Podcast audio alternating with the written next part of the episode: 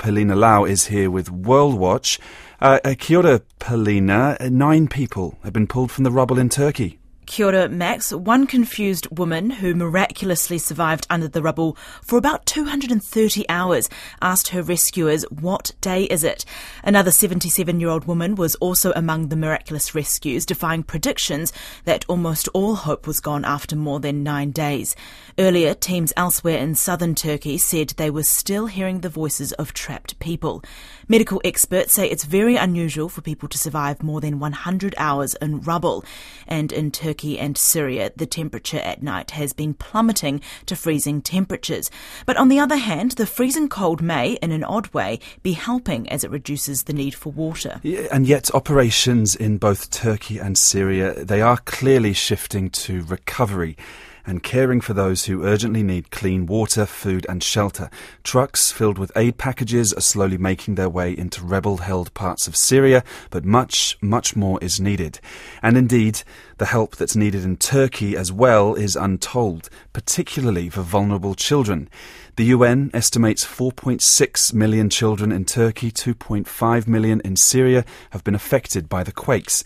The impact on many of them has been catastrophic. Earlier, I spoke to UNICEF's Chief of Child Protection in Turkey, James Gray. Our immediate priority is ensuring that they receive whatever support they need. And um, and for children, um, ensuring their safety and their stability and, and their care. I head up the child protection side of things, so we're very much focused on ensuring um, psychosocial well-being, their mental health needs are addressed, and providing safe spaces for them. We have worked to um, evacuate with the government of Turkey children from state care to safe locations. We are working as well to ensure that unaccompanied and separated children are, are identified and reunified with the parents where possible, or at least cared for. And we're also working um, to to assess the, the damage to water stations and services, Um, health and nutrition and education needs as well. Yeah, as well as those necessities like clean water, food, shelter.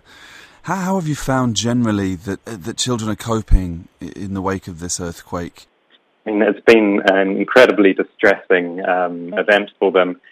The scale and the scope of um, the the devastation is enormous, and children have been, um, obviously the physical injuries they've experienced um, as a result of the earthquake, but um, the mental health impact I, is enormous and will be enormous. They've been separated from families and have lost friends, family members, their homes, everything that's normal and stable and, and everyday to them um, has gone. We're hearing and seeing cases of um, real anxiety and stress, reports of children struggling with sleep and concentration, and also phobias related to the earthquake. So a fear of being inside buildings, and even if buildings are undamaged or safe, people are still choosing to sleep outside, and it's minus seven, minus ten at night time. Even during the daytime, it's barely getting over zero degrees. So there's a real phobia about buildings and um, being indoors, and also noises, you know, linked to, to what they heard and what they, they felt in the earthquake. What about in the longer term? What about education, for instance? Is that going to be important to provide? Absolutely. I mean, we're, we're really focusing on now um, in terms of the immediate response, but also providing um, stability and care for children. And stability comes with a return to education. Um, it comes with, with routine and structure in children's lives. So we're, we will be focusing as UNICEF on um, ensuring continuity of, of learning. Many schools have been destroyed, but we can provide temporary learning spaces or mobile classrooms or rehabilitate schools. But also we're looking at, um, we're already setting up child-friendly spaces. So this is an immediate response. Um, children are in um, staying in school buildings and, and hotels and sports halls and temporary accommodation centres wherever they can.